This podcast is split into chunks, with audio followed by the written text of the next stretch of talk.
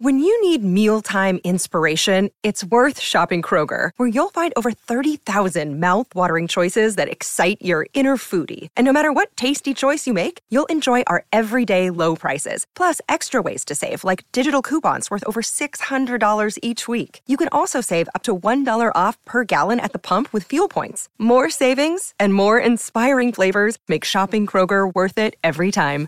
Kroger, fresh for everyone. Fuel restrictions apply. You're listening to Impact Theory. Impact Theory. Impact Theory. Impact Theory. Impact, baby! Hey, everybody, welcome to Impact Theory. Our goal with this show and company is to introduce you to the people and ideas that will help you actually execute on your dreams. All right, today's guest is a two time Forbes 30 Under 30 honoree who turned a personal tragedy into one of the most successful social movements in modern US history a self proclaimed civil rights astronaut, the trajectory of this Harvard University graduate's life was forever altered when she was raped in her final semester at college. After encountering a justice system so systemically broken that convicted rapists had more rights than their victims, she realized that if change was going to happen, it was going to be up to her. Armed with the belief that freedom is not free, she got to work and founded Rise, a national civil rights nonprofit with the aim of ending sexual violence. To date, she and her fellow risers have written and gotten enacted into law the Sexual Assault Survivors Bill of Rights, which was passed by a unanimous vote, becoming only the 21st bill ever passed unanimously. For her work here and abroad, she's been named a Foreign Policy Top 100 Leading Global Thinker, the Marie Claire Young Woman of the Year, the Tempest Number One Woman of Color Trailblazer, one of the Frederick Douglass 200, and most accurately capturing the scope of the impact that she's had, she was nominated for the 2019 Nobel Peace Prize. So please, help me in welcoming the woman who's become one of Shepard Fairey's iconic faces of the future the former NASA intern who spends her spare time hunting for new planets, the indomitable Amanda Nguyen. Thank you so much. Absolutely. Thank you for being here. Of course.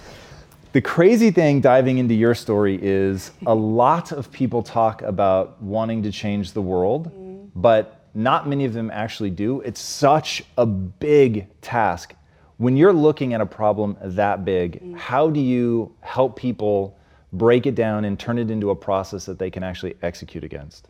I love the way you frame that question, which is breaking it down. Because hope and dreams are two different concepts to me. And what I like to train, teach my organizers is that hope means you have a plan, right? Um, you know, you can dream of anything, right? But when you have hope for something, it means that we have concrete goal and that there are steps from plan A all the way to that goal. That's one part of it. The other part is I truly believe that we already have all of the light within us to achieve what it is that we want to achieve. And that a lot of growing up is just trying to not be afraid of our own light. What I mean by that is, well, if you want to be uh, a pop singer, then go be that. Um, if you want to be an astronaut, then go be that. You know, and if you want to change the law, take it from someone who has, go do that. So walk me through the the go be that, the go do that. It, it's a very powerful statement, but I think it's also where a lot of people get lost. Yeah. So they hit the okay, I want to be an astronaut, which right. is another dream of yours. So something you've stated very publicly, I want to be an astronaut and a president, which is pretty extraordinary, but actually pretty interesting because I think you're making some incredible world-changing moves that also set you up pretty powerfully for both. But when people hit that wall of like this is so big and I don't know where to begin. Mm-hmm.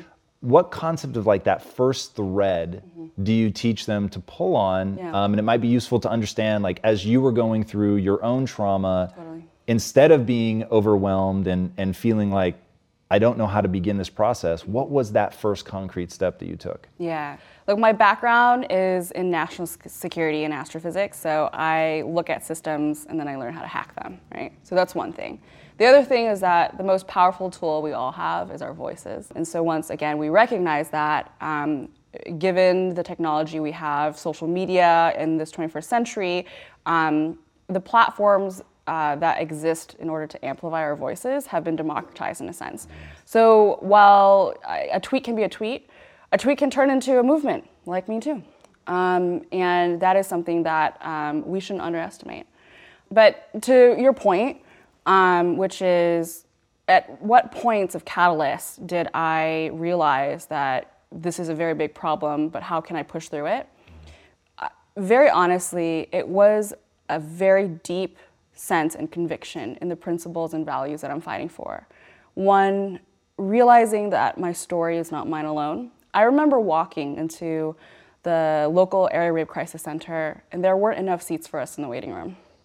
And I thought to myself, if I have resources, if I have a Harvard Law professor as my attorney, and we're still going through a labyrinth that is the criminal justice system, well, what is everybody else going through that doesn't have that, right? Um, and for me, life is a series of choices. At that moment, that choice was um, accept the injustice or rewrite the law. And one of these things is a lot better than the other.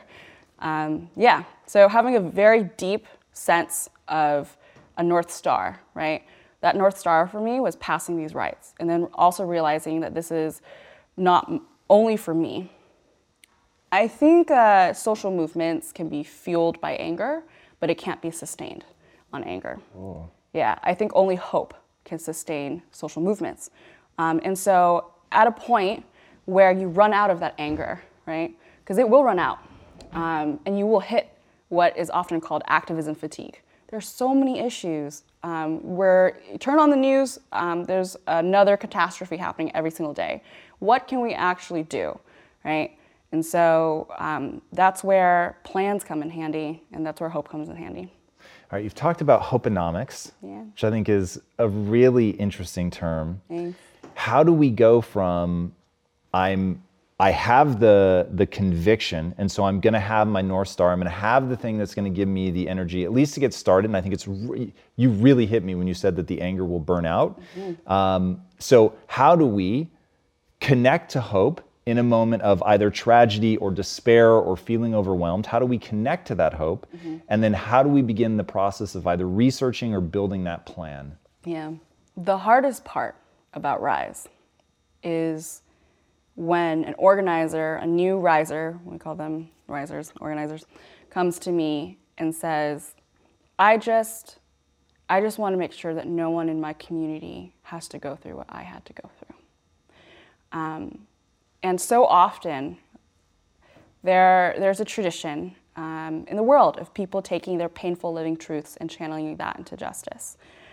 And so often people have to come to the realization that maybe their own personal justice will not be seen. That is the most difficult part, right? But um, after realizing, well, hey, maybe I can make sense of this by channeling what happened to me so that I can change the world, you know, that in itself is transformative. Um, and after passing 20 laws, all unanimous in around 20 months. uh, I built um, and created a theory of organizing, and that's called hopeonomics, or the economics of hope. uh, the concept is that hope is contagious, right? In social movement building, it's uh, an art and a science. Um, you're architecting essentially, um, again, hope. Uh, it's organizers from wherever they are understanding that um, the people who have the solutions to the world's most pressing problems are the people who live that problem every day. And so, if it's community centered, and if we're able to give those people in the community the tools to understand the system, how to hack it, where are the points, the catalysts of decision making um, to, in our case, advance a bill? How do you uh, tell your story in a way that um, creates empathy? Um, how do you coalition build? um, and uh, how do you learn about the incentives of other people, um, then maybe we can move and shake some things. And, and I'm so proud to say, you know, that not I have passed these 20 laws, but that I was able to train other people and that they pass these laws. Yeah, that is really extraordinary. And your whole notion of coalition building and the fact that we're living through one of the most politically divisive times right now, and the fact that you were able to get these bills passed unanimously is pretty extraordinary. Um, you've talked very openly about co- coalition building is mm. something that's strategic. There were things that we had to give up on to make sure that we had people come to the table. Um, I have to believe that you've learned some pretty powerful lessons about how we bring people that would otherwise want to fight mm-hmm. and disagree to the table. Mm-hmm. What are some tools of coalition building, mm-hmm. of, you know, deploying empathy that allow you to bring these people together? Yeah, so I'll tell, um, I'll start with the, the hard news first, which is there is a difference between doing good and feeling good. And right now, there is a lot of cathartic performance, political theater. Mm. This, both sides, both parties are responsible for this. People who just, it certainly feels good to perform, um, to perform their ideas to the max. But I, along with 25 million other rape survivors in the United States, did not have that luxury. For me, I didn't have the political luxury of not getting my civil rights passed. I had to pen them into existence, or else no one would. And in my specific case, um, it was that my evidence, or colloquially known as a rape kit, would be actively destroyed with a timer set on it. So it was not only just sheer oppression, but an urgent sense, um, an hourglass ticking. You know, and I, I kind of uh, compared it to like living through a Saw game, where I only had X amount of time until my justice would slip like sand through my fingers. Right? And so, because of this, my bottom line wasn't to tit for tat with somebody else. It was, how do I get you to the table so you understand that we're all in this together and that we have shared values of humanity? That's the first part. You know, the second part, um, one of the biggest critiques that I get is that I'm not radical enough, and that the change that we at Rise create is incremental. Um, and I own that we had to compromise in order to get these laws on the books. Um, but what that did was, while we created the first law that may not have been what we all wanted, the laws that were built subsequently, modeled after it, kept pushing the boundaries for progress.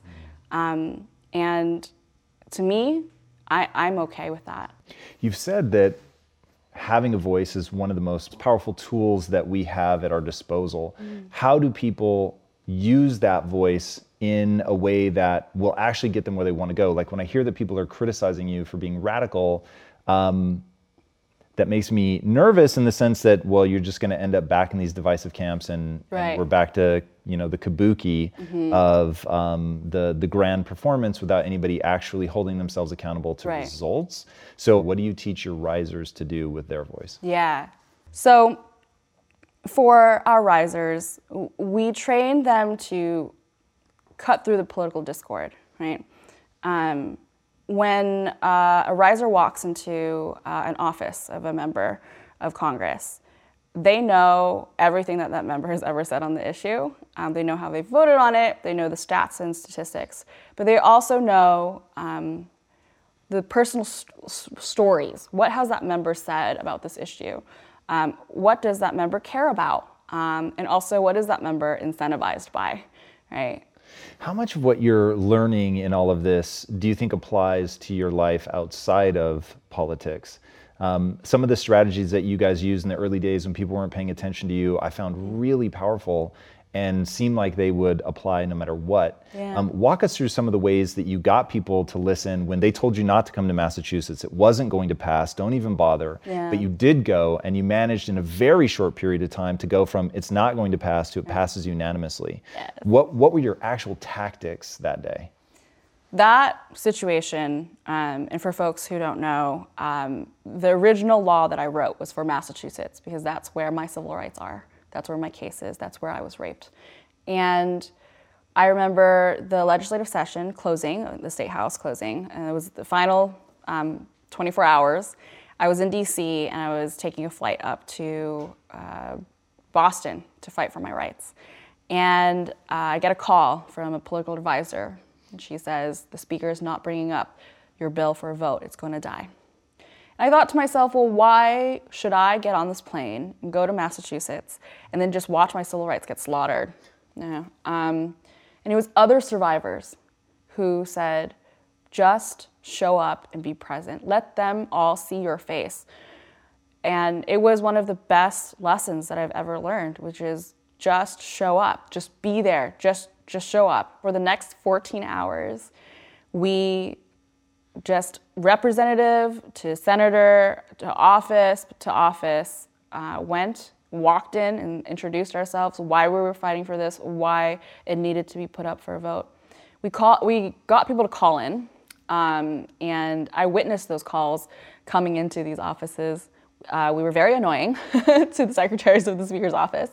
Um, but at the end of the day, the speaker did relent and he brought it up for a vote and it passed unanimously. And that's how I and 400,000 other survivors in Massachusetts got civil rights that day. Um, and the lesson for me is it's not over until it's over, um, but also uh, that there's so much power to just going for it, just believing that you can, and, fighting until the very end because you don't know that it's over until it's over. You've got some pretty extraordinarily big dreams. Um, like when I think that the person who ended up writing these laws and getting them passed and facing down a justice system that most people are paralyzed by the mere mention of having to crack that sort of infamously um, just black box also wants to be an astronaut, which is another just infamously difficult like percentage wise it's yeah. it's crazy yeah because at the end of the day um, you know, my skin in the game isn't to, I don't know, have a legacy within this. I just want to create change, and then I want to get off the planet because I want to go to space.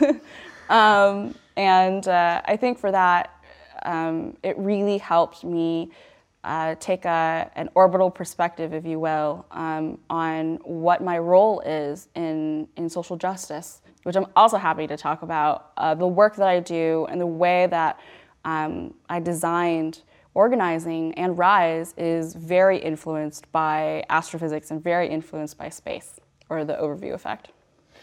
Tell us about the overview effect. I'd be so happy to. um, so, uh, when astronauts go into space for the first time, many of them go through this profound cognitive psychological shift.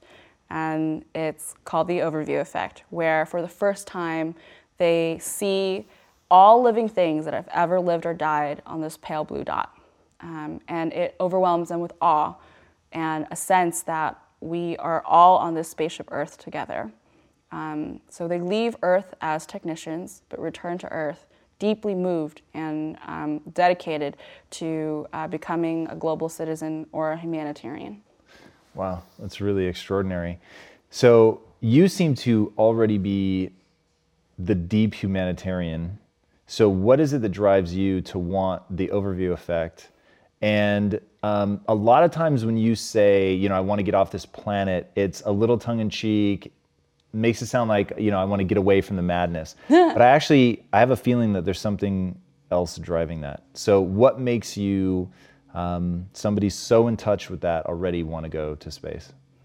Um, when I wake up every day, the two burning questions that I have is what is my place in the universe and what am I going to do about it? And I think that both astrophysics and humanitarian work answers those same questions. Um, but also, when I was 16, I had two heart surgeries. Oh. Yeah, my first one failed. So um, I had uh, ventricular tachycardia. I was in a wheelchair for seven months. I had a condition called sudden death, which meant that I could die at any time, um, and that I was just lucky to wake up another day. And so for me, that reset um, the way that I thought of the world. Every day is a blessing. Um, and also, what am I going to do with my time on earth? And so I'm going to do uh, whatever I want, which is living my authentic self, um, uh, which is hunting for exoplanets and also rewriting the law because I have the right to do that um, and because I think it's the right thing to do. Um, and then also encouraging other people um, to, to see that they can be whatever it is that they want to be too. What is it about exoplanets you find so interesting? what isn't interesting about exoplanets? Um, I think that it's built into our DNA to want to be explorers. Um, but it's also, uh, as somebody who's lived in this body um, and had to deal with the different um, communities of marginalized identities that I am a part of, uh, how do we create a world that is, again, fair um, and has the potential to restructure um, other people's potential, right? Um, I think that's super, super cool. Yeah. What do you think about the perception? So you talk about being a part of multiple marginalized groups, mm-hmm. and I remember the study came out that said if you remind an Asian woman before she takes a math test that she's a woman, she'll do poorly. But that's if you correct. remind her that she's Asian, she'll do well. Yes, that's correct. So frame of reference mm-hmm. is my life's work, by the way. It is the thing I'm more ah. obsessed with than anything in this world. It is why we do impact theory. It's to give people the ability to construct mm-hmm. a frame of reference that's empowering. Mm-hmm. So how do you think about that? How have you built your own mindset to yeah. continue to pursue this extraordinary stuff? There's not a week that goes by where I'm not reminded that I look the way that I do. Right? Either, you know, when I walk in and someone assumes that I'm not the boss, or I walk in and they assume that, oh, my English is so good. How is that possible? um, it's constant. Um, or, um, you know, sometimes when I give speeches, um, uh, I ask uh, the women in the room to raise their hand if they have ever, within that last past couple of days, thought when they walked out to their car or at night, how to not be raped. And nearly all of them raise their hands, and all the men all look around and they're like, oh my God, you know, this constant vigilance that women have to put up, or people who um, feel threatened have to put up um, in order to just survive. Um, so, you know, again, even though I'm consistently reminded of this, um, when people ask me, how did I pass these laws? How did I believe I could do it at 20 something years old? Um, and it comes back to that North Star, that, um, that very, very rock solid, grounded belief that history was on my side, um, that this was way bigger than me, and that there was just no other way. that I, I, I had to do this not only for my own civil rights, but because millions of people also needed it too. And because it is my constitutional right to do so um, and the right thing to do. You've also called yourself, uh, I forget the exact words you used, but like an unending optimist. A pathological optimist? Yes, yeah, nice. but I like your phrase, man. How do you step into every day with that optimism? Is it just natural for you, or is it something that you actively cultivate because you know it's useful? Uh, yeah, one has to actively cultivate that. um, I think astronauts and activists have to be um, extreme optimists in a sense, where you're so you're presented with um, these incredible odds, and yet you're like, yeah, I can go to space on this as a guinea pig on this, you know, uh, rocket that might explode, that has exploded in the past. Um, and same thing with activists, that uh, in the face of historical centuries of oppression, that we still believe, um, we still believe in that greater future or the, our ability to push for a more perfect union, right? Um, and I, again, I think the most powerful force in the world is hope. I think love is a derivative of hope, right? The fact that um, we can, in fact, dream of better worlds. We can um, think uh, of uh, what it would and could and should be like, and then push for that. And I think that is what makes us human. Do you think anyone can cultivate optimism? Yeah, for sure. Are there steps? Well, Yes.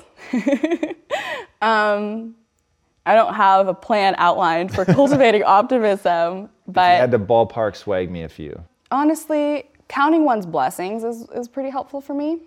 Um, but also um, knowing that change takes hard, relentless work, um, and that there will be days when it sucks. Um, but then there are days that remind you why why it's worth it. What is it that you're doing? You know, um, I get a lot of survivors coming up to me, sharing with me their stories, um, and to me, every time a survivor does that, it's like they're handing over a coal. Right? It's it's a weight that I carry with me, but it also keeps and fuels my fire for the fight. You know, and, and over time, under pressure, we all become diamonds. Nice, I like that. What do you think is the most useful trait that you have that's allowed you to excel like you've excelled? Um, it is pathological optimism, uh, but it's also, quite honestly, hard work. Right? Um, I, I, think, and I'm going to say something that might not be very popular, especially with millennials, um, but um, because of certain marginalized identities, I assume, there is an often um, just battle between the time that I have for self care and the time that I have to just put in the hard work, you know? And the 20 laws that have been created is a result of immense work. It's almost like near obsession of justice, right? Um, to be driven by a fire where everything all day is about this. And unfortunately, you know, it is just my experience, so I'll just talk about it from my experience. You have to put in that work, right? Um, there's this uh, cartoon of um, two people uh, starting at um, you know a, a, starting line to uh, finish a race, and one of them um, you know has is just the race, and the other person has like a chain, and there's a crocodile, um, a mode, and all these spikes, and um, life is not fair, but life is also what we make of it. Um, and so for me, the reason why I'm not in space yet is because I realized that after passing these laws that I knew the path through the obstacle course and that maybe if I am able to create a blueprint, I could show other people too. And that if they can do it better than me, that's when I've succeeded. How do you advise people to be authentic? I find that a lot of times people aren't sure like what that even means. They don't have a clarity in their life. Yeah, yeah. Well, I ask people, what makes you cry? That's interesting. Yes, because whatever moves you is what you're passionate about. Um, and it could be out of joy, it could be out of sadness, it could be whatever. But what is it that strikes in you, in your heart, in your soul, or you feel it? Um, uh, a burning sensation or just something that makes you get out of bed, leap out, you know, mm. that there, find yourself in, in those moments um, when you're really close to your soul. I like that idea of finding yourself a lot. And I've got to imagine one of the times in anyone's life where it's going to be hard to really find yourself is after something traumatic mm-hmm. or very difficult. Mm-hmm. What has the healing process been like for you? What do you tell other survivors yeah. about that healing process? Yeah. First of all, there's no one way to heal. Right? So I'll just speak from my own experience. Um, for me, the way that I found justice was by creating justice. Um, I penned my own civil rights into existence. I remember standing above the balcony of the United States Congress, watching each member vote. That in itself, to me, was a form of justice, personal justice. Um, but the transformation of going through and enacting my right as a citizen and also being able to help other people do that too um, has been the greatest thing of all. I think a lot of risers, um, again, our organizers, come to Rise and stay at Rise because uh, they not only transform, um, you know, change on a macro level with laws for millions of people, but also on a micro level themselves. Do you have uh, any more of those negotiating tips? That's one thing that I thought would be really useful for people to hear. Yeah. Um, there are, uh, what I'm saying is a description, not a prescription, right? Um, but also, we've passed these things 20 times, so um, it works. Um, it's uh, the idea of instead of being a battery ram, being like water um, and flowing through the cracks and, um, and creating a tide that pushes things through. Um, and so we're identifying, well, where are the cracks? Where are the systems? So most bills that RISE works on, civil rights bills, go through the Judiciary Committee. Um, and uh, when a bill gets introduced, it's uh, put into a, a, committee. Ours is Judiciary. And so in this committee, let's just start from the Senate in the United States Congress for simplicity's sake. Um, at the time that I uh, was advocating for these rights, the chair was Senator Grassley. Nobody could put up the bill for a vote except for the chair. He has the sole authority to do so. So why would I call my member of Congress when I could just cut out the middleman and go to the person who has the, the authority, right? Um, at the risk of being very basic, um, a lot of people don't actually know how a bill becomes a law, right? Um, it's actually my pet peeve when people say call your member of Congress, because I don't think that actually works. And as an activist, let me, let me tell you why. There are really only four people who control the process of a bill uh, to become a law within the United States Congress. And those four people are the people who have what is called agenda making authority. Right? These are people who have the authority to put a bill on the agenda for a vote. So I talked to Senator Grassley. Once the bill makes it out of the committee, it goes to the floor. The sole person who could bring that up is Mitch McConnell, Majority Leader. Um, why would I go to other people if he is again the sole person who um, makes that decision? You know, most most people don't realize this, right? Same thing in the House. Um, at the time, it was uh, Bob Goodlatte for the chair of the House Judiciary, and then Speaker Paul Ryan.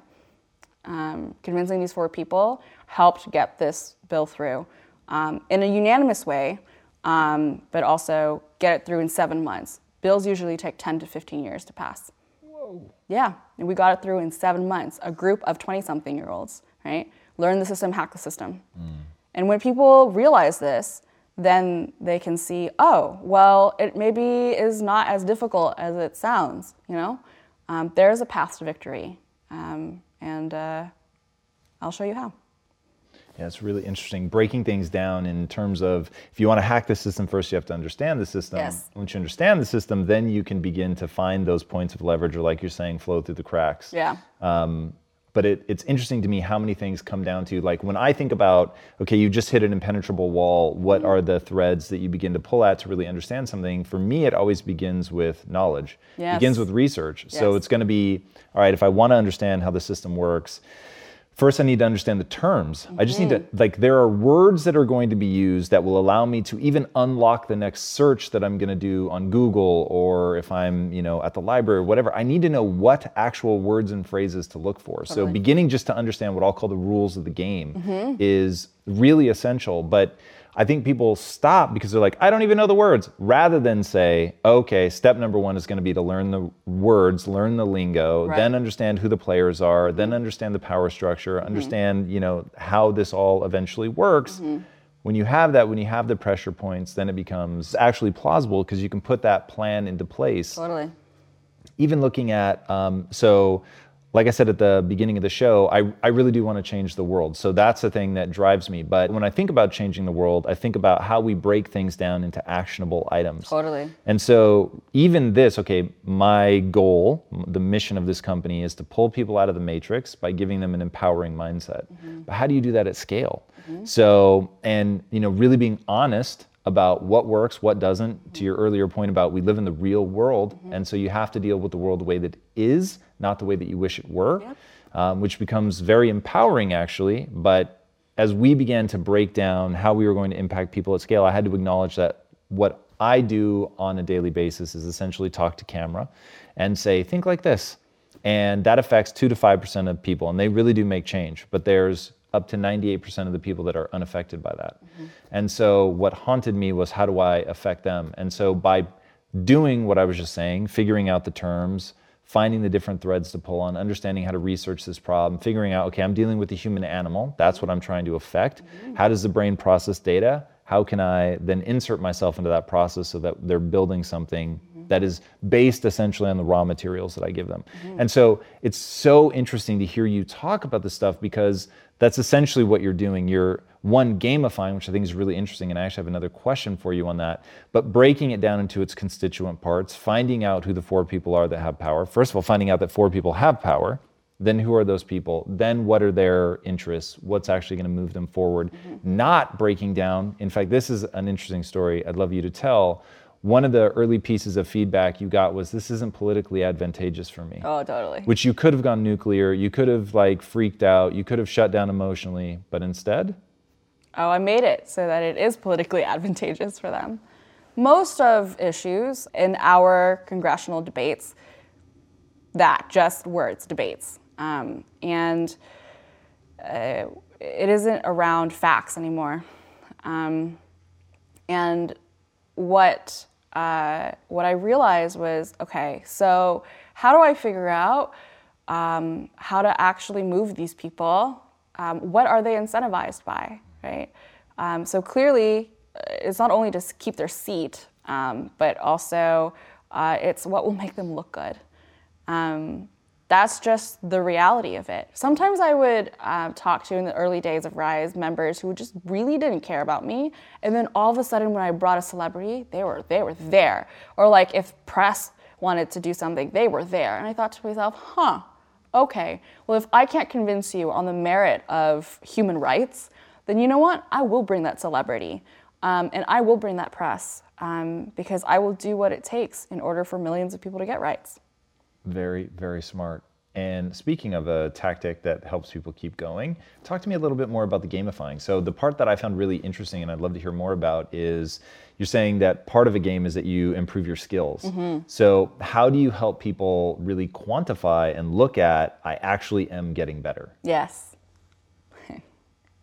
I love this part because it is probably the biggest thing I'm proud of it's not only like the 20 laws for 40 million people, um, but it's seeing people transform as their skills become better. And these skills are not only like super lobbying skills, but rather um, transformative empowerment. Um, so let me give you an example. Most survivors, when they reach out to us, um, have experienced um, trauma that has resurfaced in their lives. It may not have been recent trauma, but it is, it is present. Um, and what they're trying to do is channel that energy now into something. Um, and what that means is that they are very triggered and easily triggered. Um, and step one um, is narrative training, which is owning your own story. Um, so we go through um, sessions where we sit down with them in a safe environment uh, and have them tell their own story. Why do you care about this? What makes you you? And um, what do you hope to gain from this? Right? Um, and over time, uh, you know, you see them transform this narrative. Um, I mean, most people are in tears after their first session. I mean, all, every I've never had a session where people didn't cry, um, and um, you see them own their story, workshop their own lives, and be able to tell their own stories in their own words. I think that's actually very difficult. A lot of people um, rely on um, outside um, validation rather than think, what is my own story and how do I tell it in my own words? You know, who am I? You know, um, and so that's part of narrative training, um, and it's quite intense because it's around their own trauma. Mm. but over time, as they go through the game, um, they get to own their own narrative. They get to be the writers of their own stories. And then they get to tell it to people who are in decision making positions. And then they get to convince those people to create massive change. Um, and then um, as they go, it's step by step. First, it's one senator um, or one chairperson, and then it's just the committee and then it's the floor and then it's the other process of the chamber and then it's the president you know um, or the governor and at the end of it they have been exercising their own voice the power of their own voice the power of persuasion and empathy building mm. um, and uh, at the end of the game they're standing over the shoulder of the governor as he pens their own civil rights into existence and millions of others too um, and so that, that growth is um, extraordinary to see that's amazing. All right, before I ask my last question, tell these guys where they can find you, get involved with you, um, online or elsewhere. Yeah, so if anyone is interested in writing, penning their own civil rights into existence and learning the system and or joining the fight, they can go to our website. So that's risenow.us slash join. Um, you can learn about Hopenomics there, go through the game yourself, um, and uh, learn how the system works and make it work for you. All right, my final question. I think I know how you'll answer this, but just in case, what's the impact that you want to have on the world? I want people to understand that you absolutely can rewrite the law. You have it in you already to change the world. And as soon as you realize that, then you will. That's amazing. All right, guys, this is somebody who is looking at the gigantic problem of making change in the world, who's not accepting excuses from herself, holding herself to a massive standard, realizing that you have to deal with the world the way that it is and not the way that you wish that it would be, and has enacted change that is so sweeping and so amazing that it's obviously leaving everybody who looks at it in awe. The fact that at her age, at any age, but especially at her age, to have been nominated for a Nobel Peace Prize is really, really extraordinary. And what I love is that she was able to turn this traumatic negative event and, and really morph it into something that is extraordinarily beautiful and helping tens of millions of people's lives. And that's just what she's done so far. And I can only imagine how far she's going to take this. But at the same time, is not allowing herself to be easily defined, is also pursuing um, NASA is pursuing becoming an astronaut, is really looking at how she can pursue the things that bring her joy. And the fact that she's willing to overlook her cardiologist's advice because she wants to live life on her terms and do things that she wants to do, I think is such a powerful message. And the fact that she takes that message and then breaks it down into actionable steps that anybody can come and plug into and apply to their own life, apply to their own mission is really extraordinary. And when you play this out as to somebody who sat before an intractable problem and said, anger is not going to get me through this. I'm going to have to find something beautiful. I'm going to have to find a way to fill this with joy. And understood humans well enough to gamify it and make it something that could be empowering for people is really just mind blowing. And so I highly encourage you guys to dive into her world, to explore further these ideas that she's playing with, to dream as big as she dreams, but more importantly, to come up with those plans that give rise to hope and allow you to really fall in love with something and do something with your life that is not only extraordinary from the outside, but is extraordinary from the inside. All right, if you haven't already, be sure to subscribe. And until next time, my friends, be legendary. Take care.